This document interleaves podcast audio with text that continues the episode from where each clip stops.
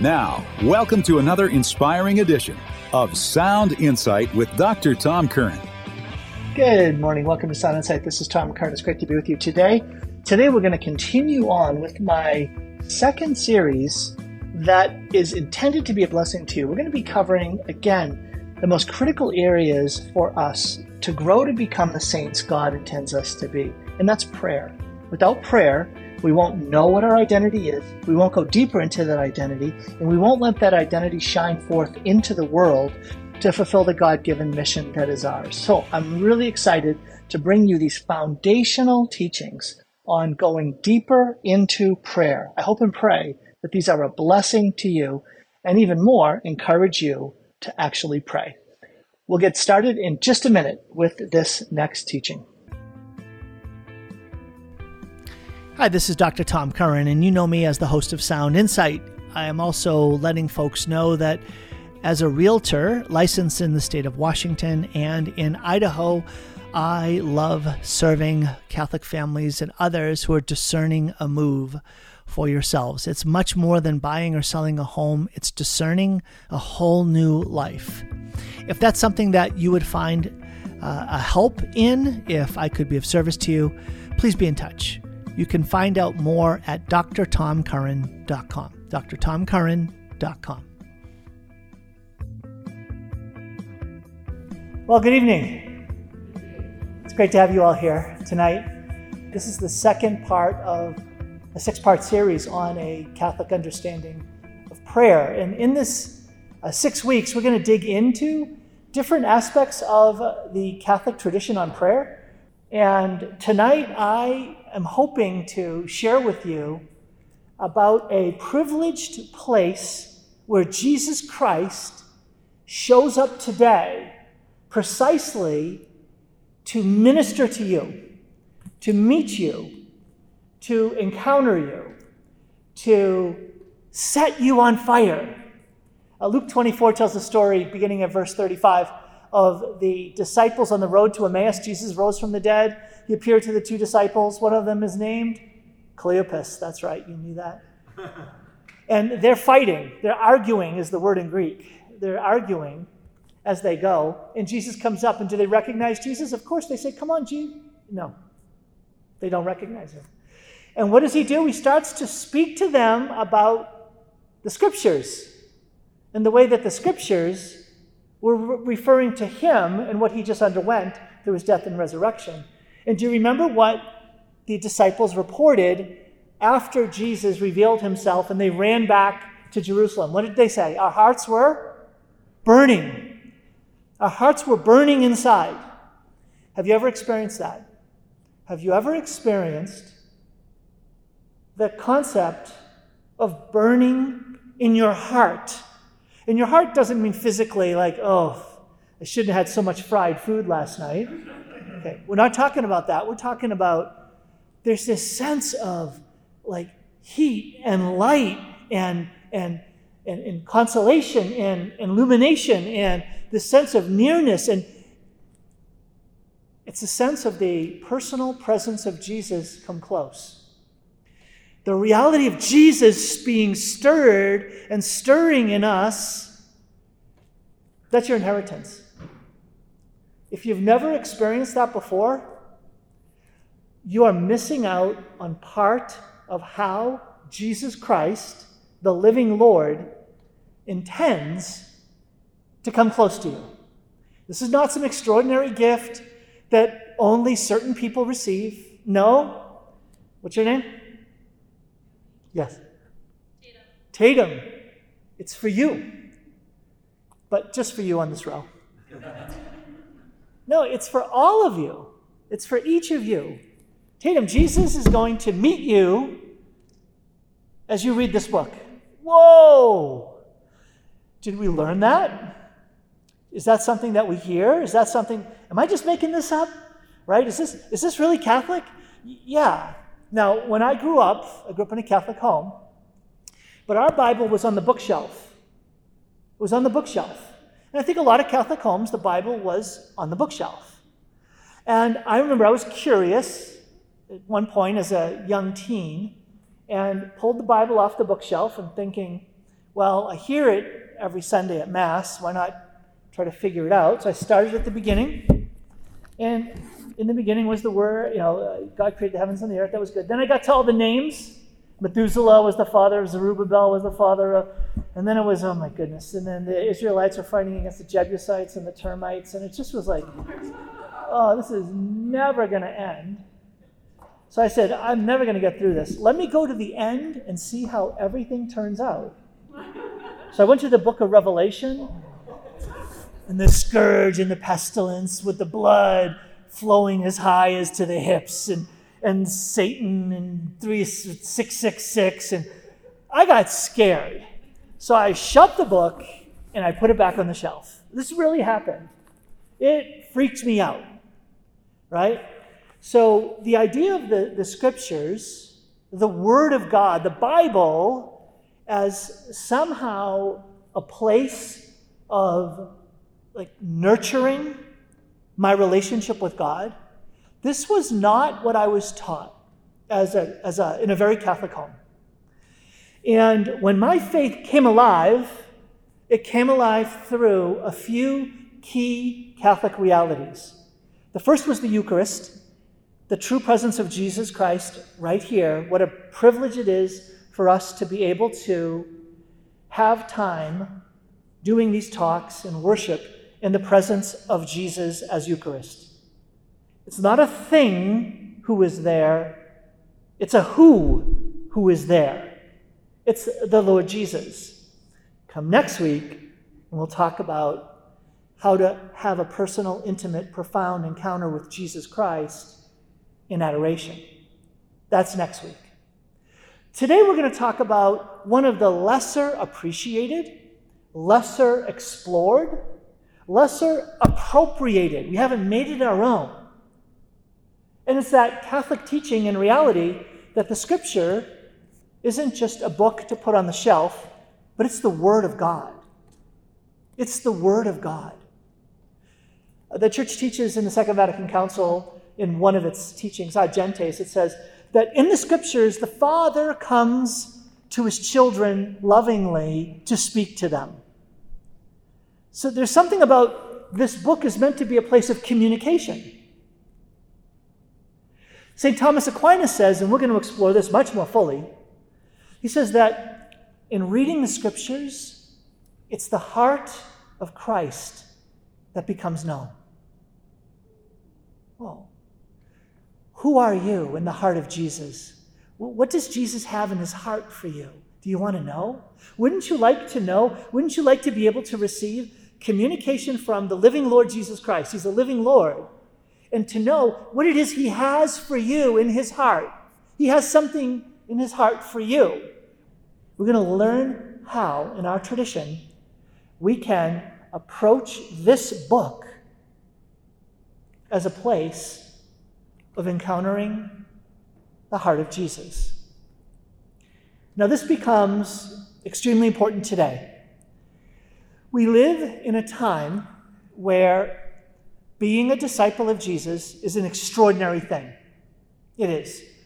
And it's especially for the younger generation. There are some among us. Many of you are not part of the younger generation. You know who you are. And yet, we have kids in that younger generation. And we know that there's a battle out there waging a war for their souls, their hearts, and their minds. And the answer, the solution, the way forward that will provide a hedge of defense and a sense of flourishing today, when the battle is raging against them, it's Jesus. And it's not just Jesus as a concept, or Jesus as a teacher and a teaching. No, it's the living the Lord Jesus being with me. And so, not only am I sharing about something that has uh, that was incredibly foundational in my own awakening of faith as an 18 year old. As an 18 year old, when my faith was challenged and I went to the priest and he pointed me to the Eucharist, he also brought me to the scriptures. And when I went back to the scriptures and they came alive for me, and I shared it with my brother, he was also challenged at the same time by those same friends, he also started reading the Bible. And it was in this amazing like, again, the heart was burning on the inside. I knew that Jesus was somehow meeting me and reading the scriptures, and I wanted to share it with my family. And I grew up in a very traditional conservative Catholic family. So when I showed up at dinner with the Bible, this was a surprise. And I said, Tonight, can we pray before dinner? And my mom and dad just sort of froze and looked at each other, thinking, uh oh. And I said, I'm going to read from the Gospel of Matthew, the Sermon on the Mount. Matthew chapter 5, 6, and 7. because, of course, I was led by God to do this. This actually really happened, okay? And uh, I started to read the Sermon on the Mount. Blessed are the poor in spirit, for theirs is the kingdom of God. Blessed are the peacemakers, for they shall be called sons of God. And then my brother, my younger brother, said, Hey, what is going on? This is crazy. And I'm like, Blessed are the pure in heart, they shall see God. And then my younger sister was like, Stop doing that. This is crazy. And my parents were just frozen. That night, there were no converts. No one converted. No one came alive in faith. Afterwards, I, I can remember talking to my brother. Uh, like we kind of huddled up in the room afterwards. I said, That didn't go as planned. I said, No. And he said, I think it was the devil. And he said, No, I think it was you. very humbling. It was very humbling. You see, reading the Bible is not magic.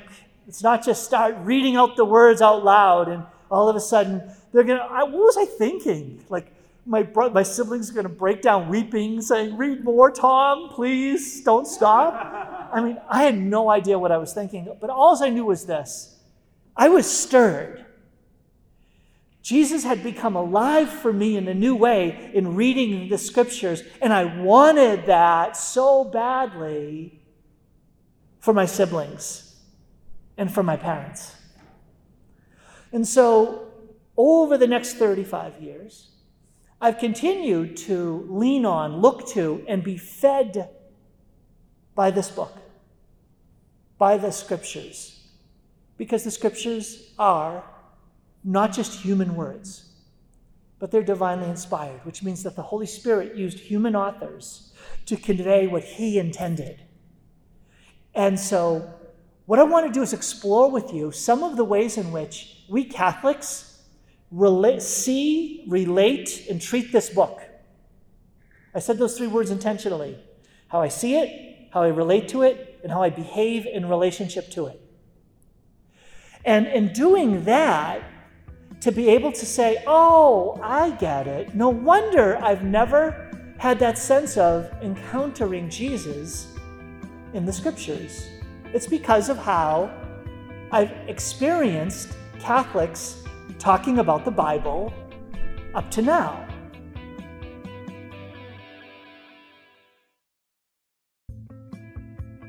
So, we're going to learn tonight about three Catholic ways of seeing, relating to, and therefore behaving in connection to the Bible. Okay? The first is this is a book to be studied. I read the book to learn more about the author. And that's what Bible studies will do. I read more and I study the book to learn more about the author. Is that a good thing? Absolutely. It's extremely valuable. But is that the beating heart of Jesus? No, we're not there yet. You can learn amazing things about what's in the book and therefore about the author but if that's as far as it goes, it hasn't gone far enough. So you read the book to learn more about the author. That's a book to be studied. Now, a book that's a manual with principles to be applied would say this that I read the Bible to learn to follow the way of the author. The author, who's my creator, has given me a way of life. And I'm called upon to follow that way. So I'm going to learn about that way of life by reading this book, and then I'll have these principles that I'll apply to my life. Does that make sense? That's a second way to relate to the Bible. Bible, do you know what Bible means? It means basic instructions before leaving earth. I just made that up. No, I did not. But a lot of folks will look at the Bible as offering us principles and practices that we are to follow. But the third is different. The third is I don't read the book to learn more about the author. I don't read the book to learn how to follow the way of the author, but rather, I read the book to meet the author, to encounter in a personal way the living Lord. That's a different thing. That's different. So, we're going to see how these three work together I'm going to give you an example from yesterday's gospel of how these three work together. And then I'm going to give you some practices for the third way learning how to read the book in order to meet the author. So let's start with the first one. The first one is you read the book in order to learn more about the author. It's a Bible study. So this is where you will hear things like the historical critical methods, literary criticism, textual criticism. This is where people relate to this book as an object, as a piece of data. And so you dissect it and you analyze it. And so you're going to learn a tremendous amount by understanding the original languages that they're in. What did that word mean? Like, for instance, Jesus came and he preached the good news. What's that word that we often use to refer to good news? It's called the gospel you know what gospel is? Well, gospel is a, liter- a literary genre, it's a type of writing. Gospel is a writing that comes from the king. Any proclamation that comes from the king is called gospel.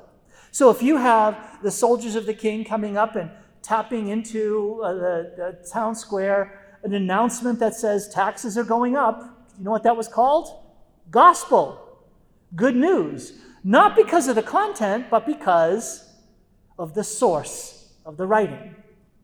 Gospel means an announcement that comes from the king. So Jesus says, I come to proclaim good news. I come to proclaim the gospel. I'm coming and I'm not just bringing an announcement that's my own, but I'm here speaking on behalf of the king. Ooh. You know what you just did? You just had a Bible study. You learned about the historical meaning of a word. Jesus was called in the Gospel of Matthew the Son of Man. Now, the Son of Man is a title of Jesus. If you look at the Gospel of Mark, the most important title is Son of God. But why Son of Man in the Gospel of Matthew? Well, Son of Man was a title that showed up in the period of the pseudepigrapha, which you all know about.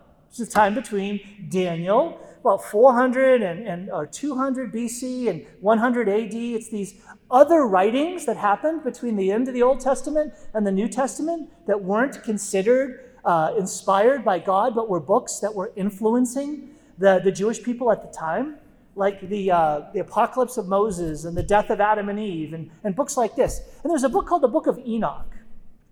And the Book of Enoch mentions a character, the Son of Man. Now, the Son of Man also shows up in the book of Daniel.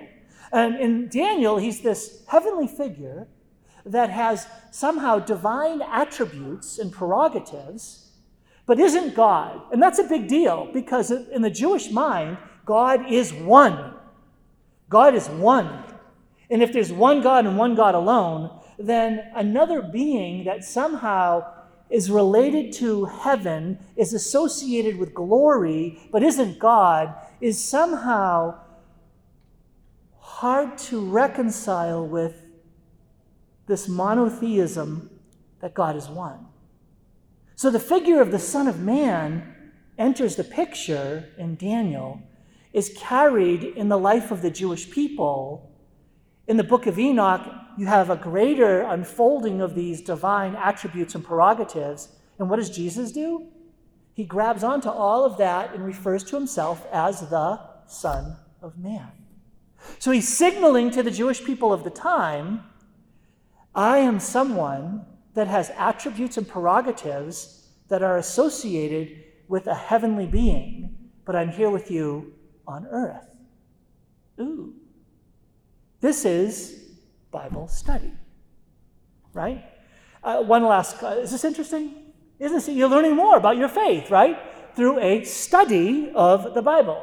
Matthew 25 tells the story of the Last Judgment. Last Judgment. Okay, who can help me now? Last Judgment, Jesus separates them into two groups. The what? The sheep and the goats, right? The sheep and the goats. And what does he say about uh, the, when the king returns? Who gets to go to heaven and who gets sent off to talk in small groups? So that was a little joke right there, all right? Who gets sent to, to hell? Who gets to go to heaven? The sheep and the goats. Those who get to go to heaven are what? Those who knew Jesus and professed faith in him. No. No. They visited the sick, the prisoner. They, what else did they do? They gave water to the thirsty. Right? They did all of these works of mercy. And when Jesus said, Whenever you did that for the least of my brothers, you did it for me, they said, Well, of course we knew that. No. They say, We had no idea. We had no idea. Well, wait a minute. This sounds like the only people who go to heaven are people who do good works. Because there's absolutely no reference to faith in Jesus Christ. In fact, there's a lack of recognition of Jesus Christ in those who get saved. What is that saying? Well, if we take that text only by itself in isolation, we're going to get confused. But if we realize that Matthew was writing in the context of a Jewish community that already had professed faith in Christ, and he wanted them to go deeper to realize that it wasn't good enough to simply say, I profess faith in Christ, unless that faith took action. If your faith is without works, it is dead. And be careful. Professing faith in Christ might not actually get you to heaven in the way you think, unless that faith is manifesting itself in these works. Wow. But that's all a result of study. Okay, great. So that's some examples. And then there are other kinds of literary uh, and other kinds of critical methods. Then there's a whole other branch of interpretation theory. It's called hermeneutics. And that's where you study not just the book, but the book in relationship to people who are reading it. Like the book, this book isn't just what it means in itself, it, it is what it means to those who are reading it. That's what it really means. That's what God's really saying.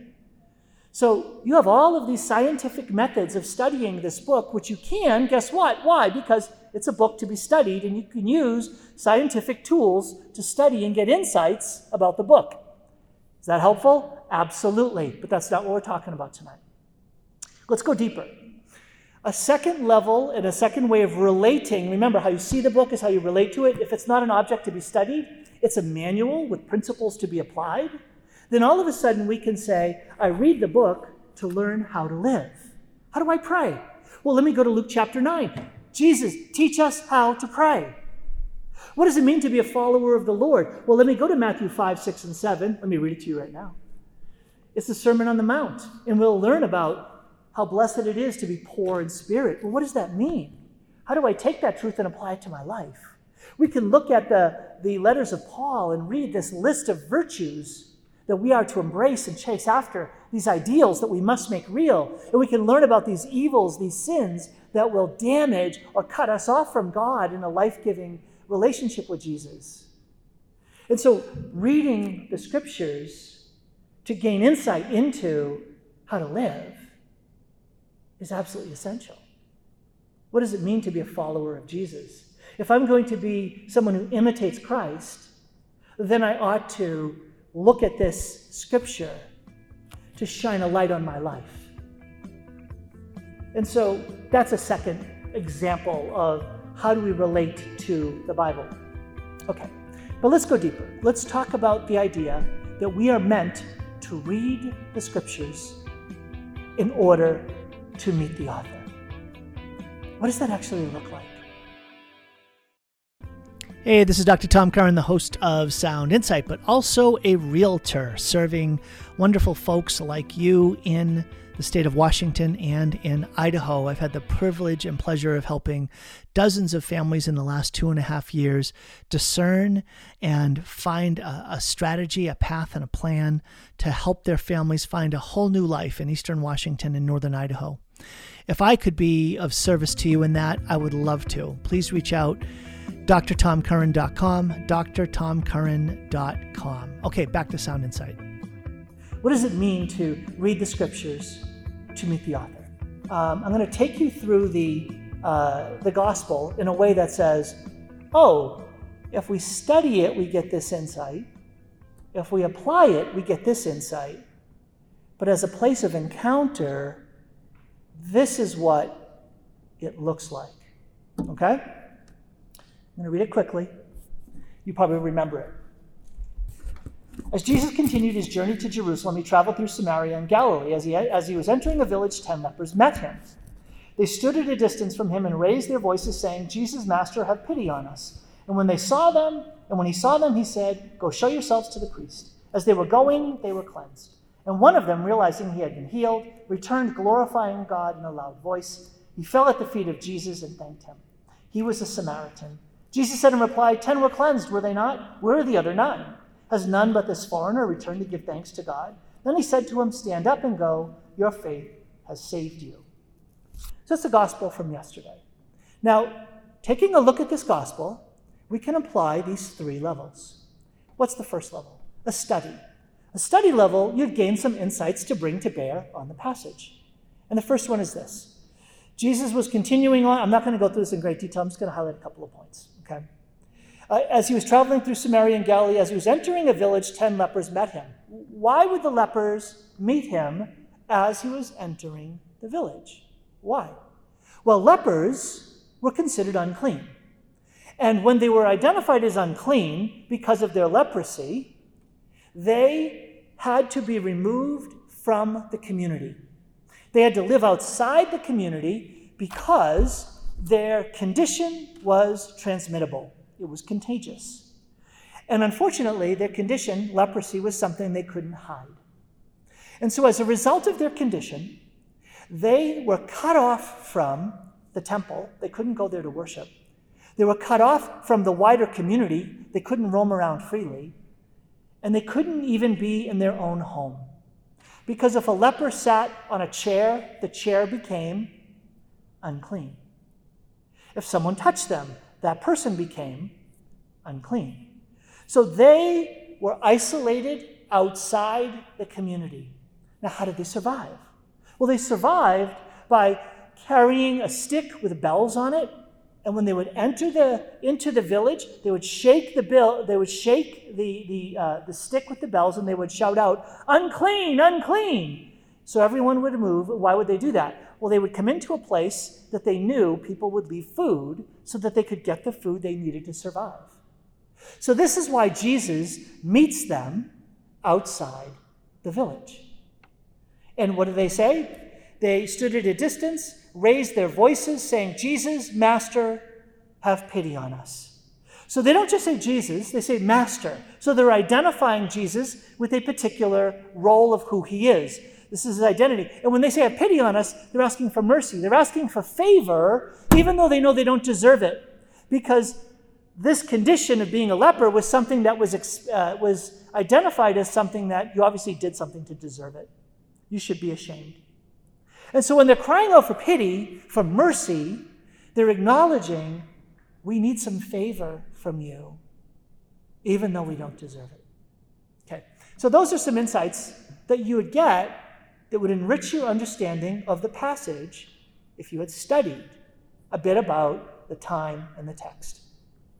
Let's take it to the next level. And Jesus says to them, when he saw them, he said, Go show yourselves to the priests. Now, why would he say that?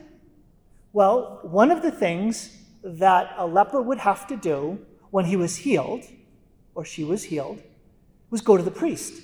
So the priest would confirm that you're no longer unclean. Now, what's interesting is this this passage has a history. In Catholic, in the history of the Catholic Church, reading this, you hear the word priest, what do you think of? Do you think of the priest that Jesus is referring to here? No, he's referring to the, the, the priests in the Old Testament arriving even to the time of the New Testament who are serving in the temple. So you think of Jewish priests. What do we think of? We think of the ordained. We think of Catholic priests. Well, hear it out loud. Is there a place in the life of Catholics where we are invited to take those places in our lives that we're ashamed of, where we have become cursed by God as a result of the things that we've done, and we're asked to go show ourselves to the priest? Confession. So, in our tradition, this text was connected to the reality of confession. And it's a way of saying that Jesus here is giving us the inspiration, the model of saying, Do you want to be my follower in those places and times in your life where you feel ashamed because of the ways that you've fallen short? Go. Don't hide. That's what sin wants to make you do is hide. No. Go show yourself to the priest. And if you do, you're going to be reconciled. You're going to be forgiven and restored. What happened to the uh, lepers who were cleansed of their leprosy and they were they went to the priest and showed themselves and were healed? They were restored. They were restored to whom? To their relationship with God and they could enter the temple? Were they restored to the community so they could walk around again? Or were they restored to their families? Yes.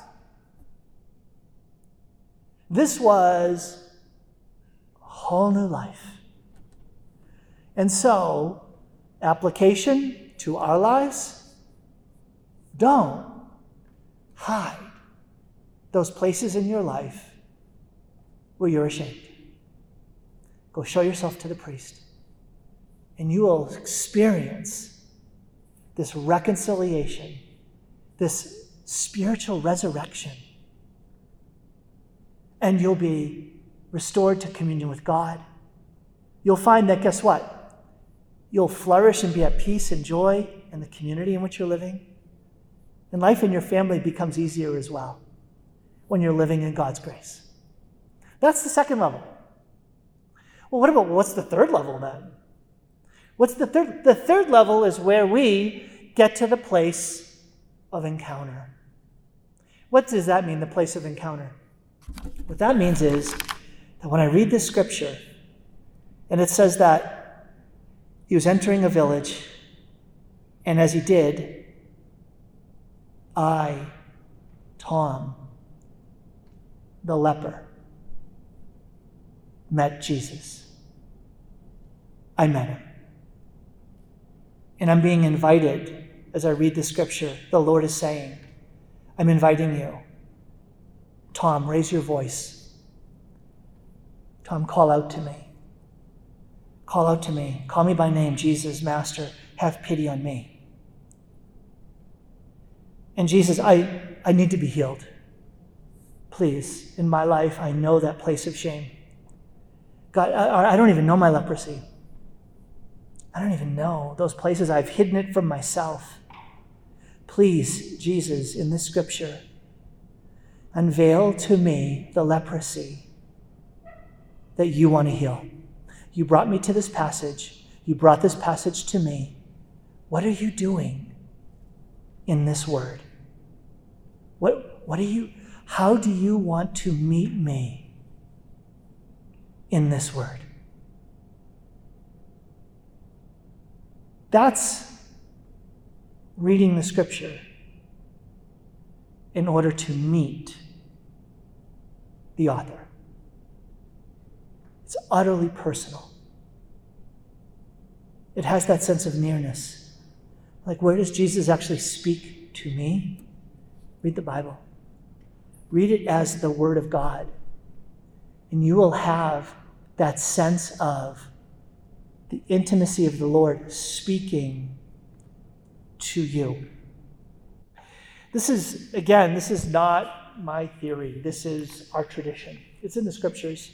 Look at Hebrews chapter 4, beginning at verse 12. Indeed, God's word is living.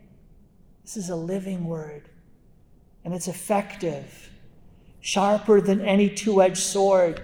It penetrates and divides soul and spirit, joints and marrow, it, uh, it judges the reflections and thoughts of the heart. Nothing is concealed from Him.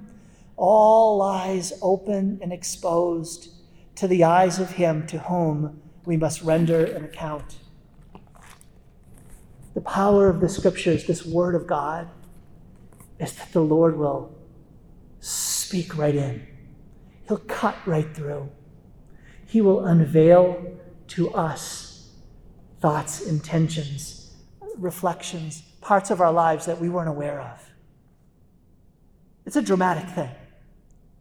The passage that I um, would relate to reading the scriptures as the Word of God as a place of encountering Jesus is Revelation 3, beginning at verse 20. Jesus says, this is at the end of the seven letters to the seven churches Behold, I stand at the door and knock. Behold, I stand at the door and knock. And then it says, And anyone who hears my knock, no. And anyone who hears my voice and opens the door, I will come in and have supper with him. Opening the cover of your Bible, opening your Bible, is not your initiative, but your response. Let me say that again. When you take this book at home and you open up the Bible as the Word of God, you're doing it because Jesus is knocking on the door of your life. You open this word, I should expect to hear his voice. Is that right? Say yes. Yes, a very holy young man right here. Do we expect that? Really? Do we expect that when we open this book, that we are responding to the initiative of Jesus? That we are responding to his action, his initiative in our lives, where he's saying, I want to speak to you. I have something in my heart. I want to reveal it to you. I want my presence to be stirred in you. I want you to live your faith on fire. I want that fire to be stirred in you. I want you to have confidence in me that I have a word for you, the word that you most need to hear. I am here. I am present and I'm speaking to you. I'm looking for a way in. This is the way in. Reading the scriptures is the way, one way, that He gets in to feed you. It's not by bread alone that man will survive, but on every word that comes from the mouth of God. Jesus in the desert, fighting against the temptation of the devil. You're hungry. Do we feed on God's word?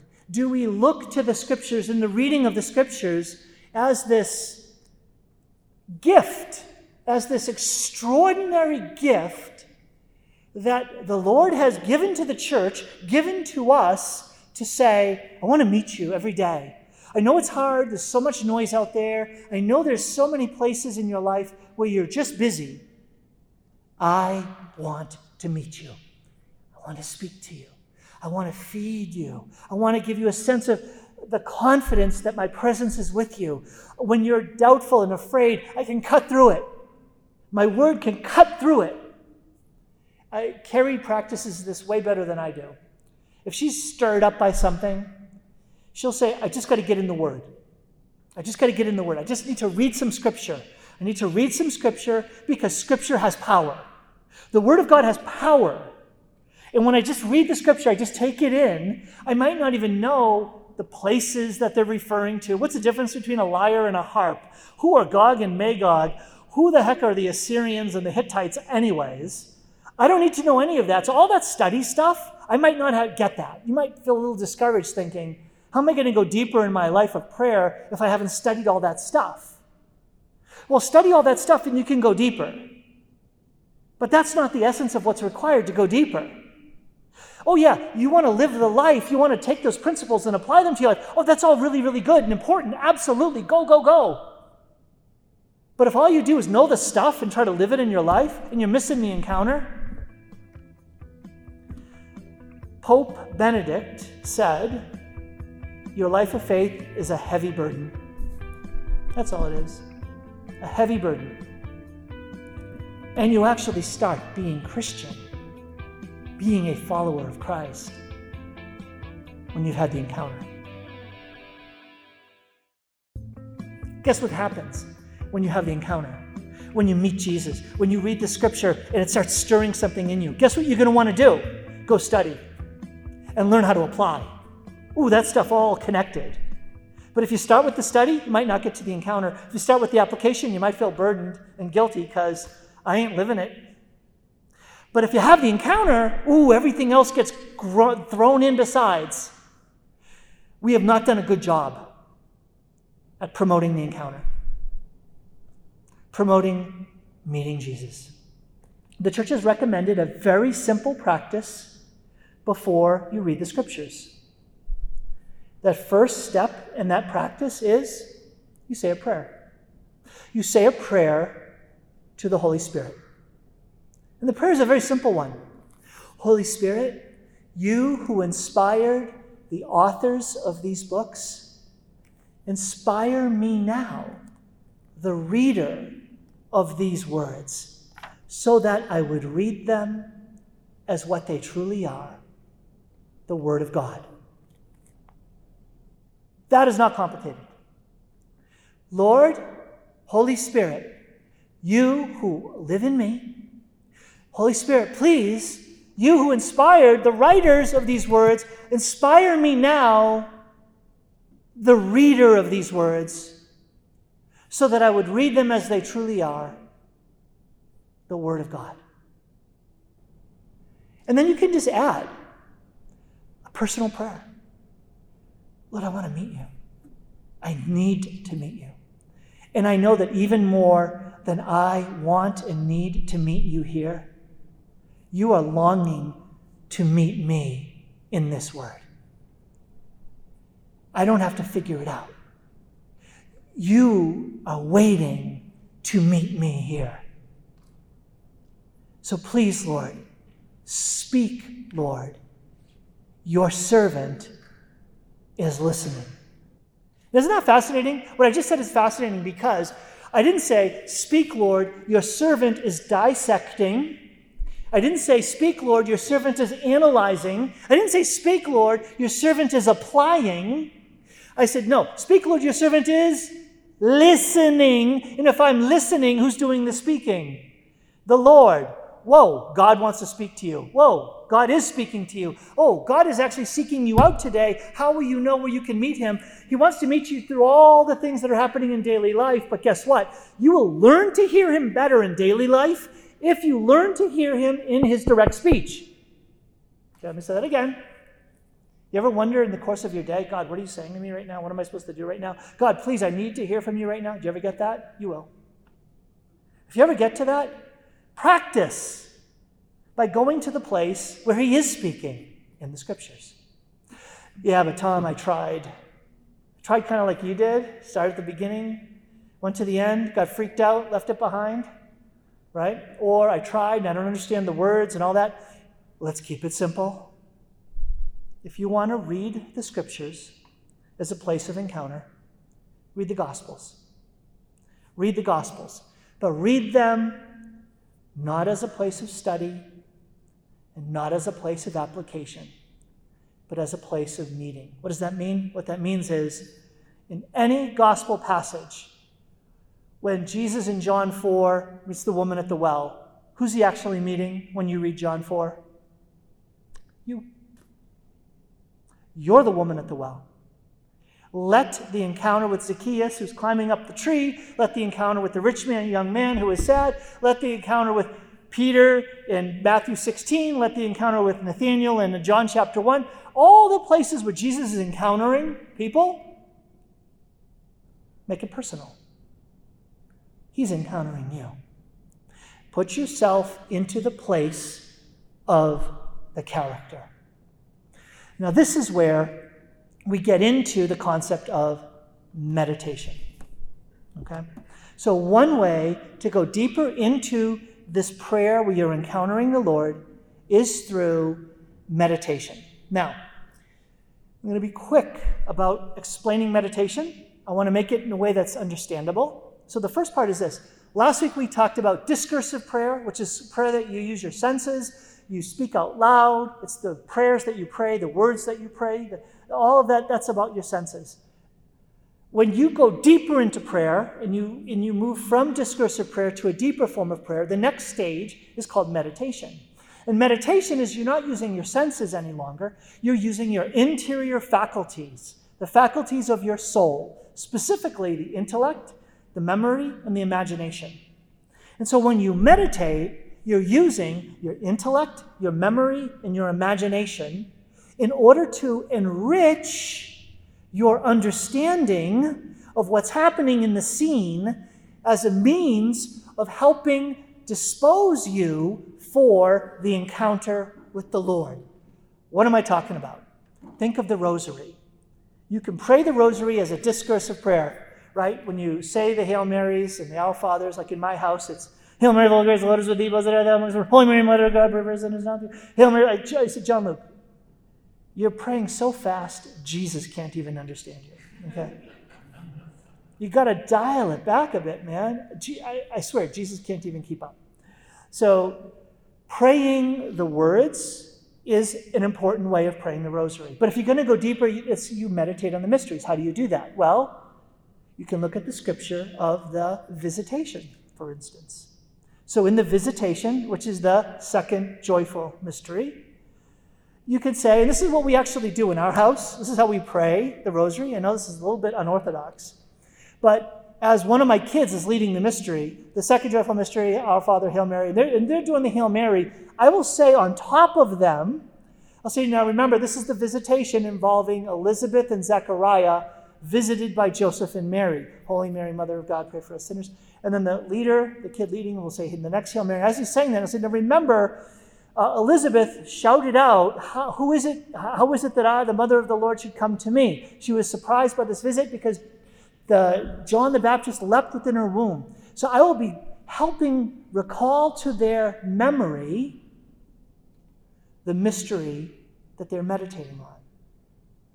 And then I'll add to it something that will be their imagination.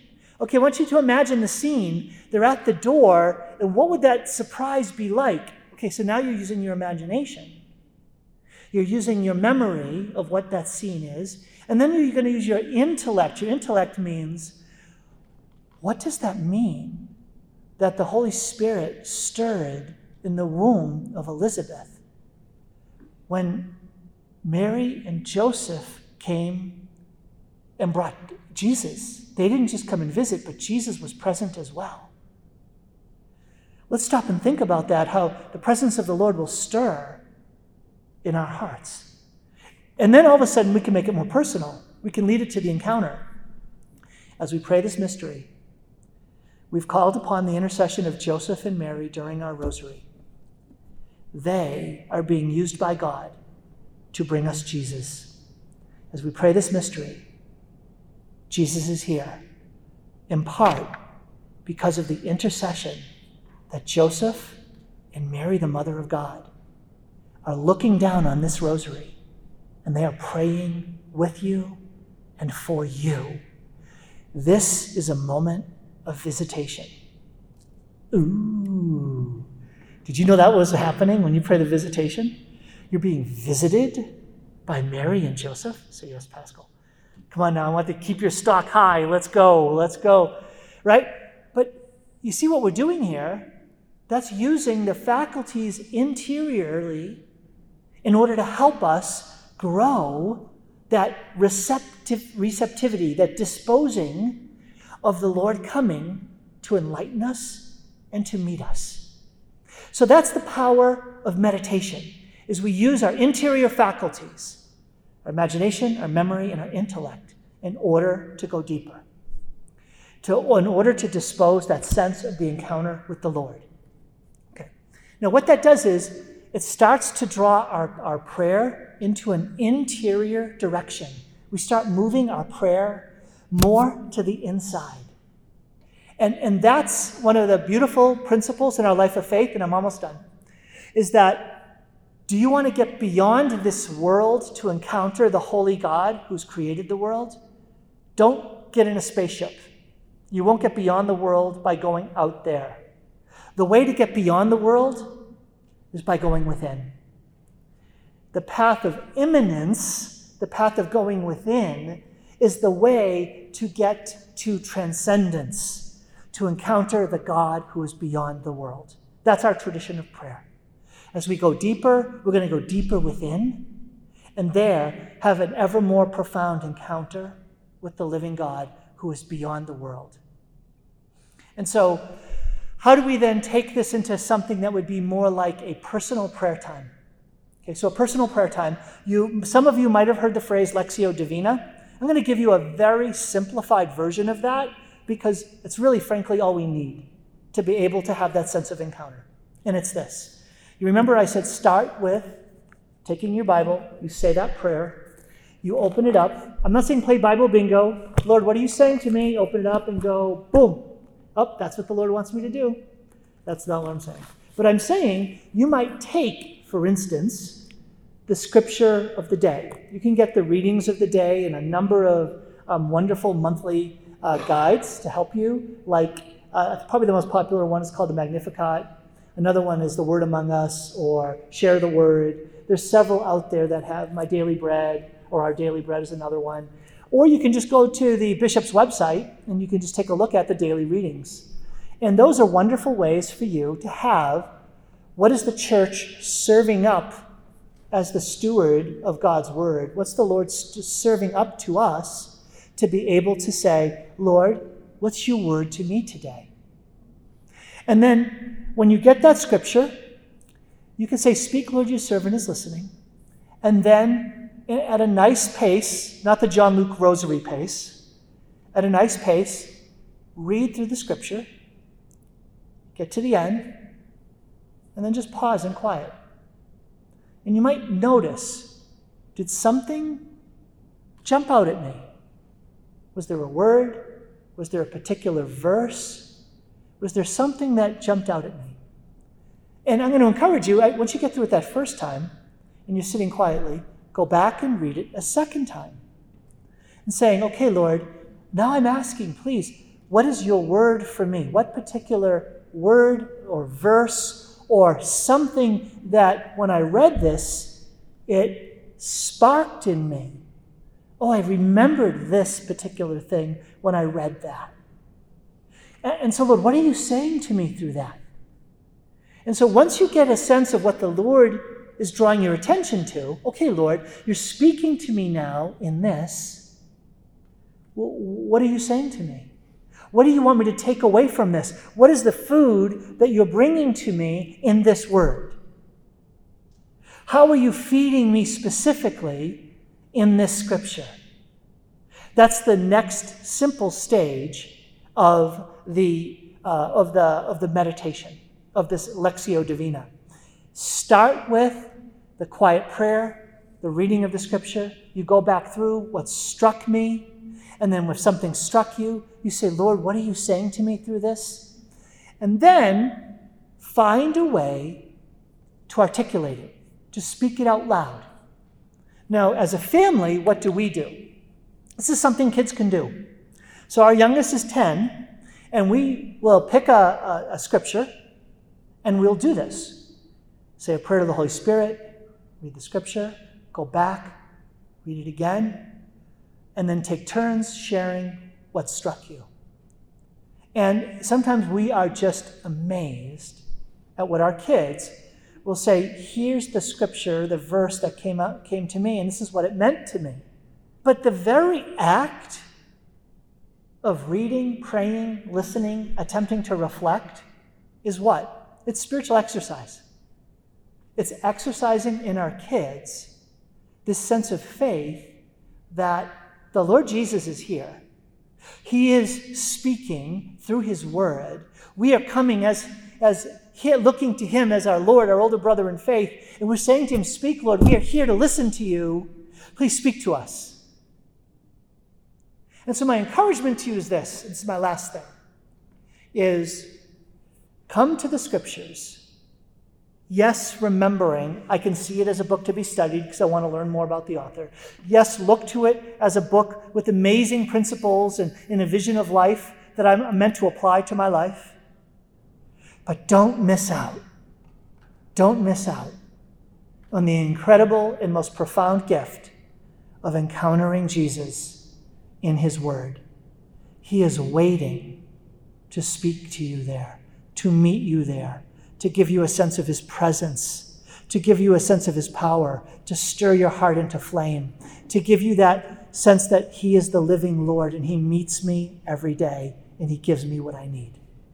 This will fire up your faith. It will stir into flame your faith in meeting Him in His Word. Let's close with a prayer. In the name of the Father, and the Son, and the Holy Spirit. Amen. Lord our God, we thank you and praise you for who you are and all that you've done for us. And Lord, I ask that you would give us the grace of having an expectant faith to meet you in your word. Lord, help us to meet you, to encounter you, to experience that stirring into flame. For Lord, we long to know you more profoundly and to receive all that you have for us each and every day by meeting you in your word. And we make this prayer in Jesus' holy name. Amen. And the Father, and the Son, and the Holy Spirit. Amen.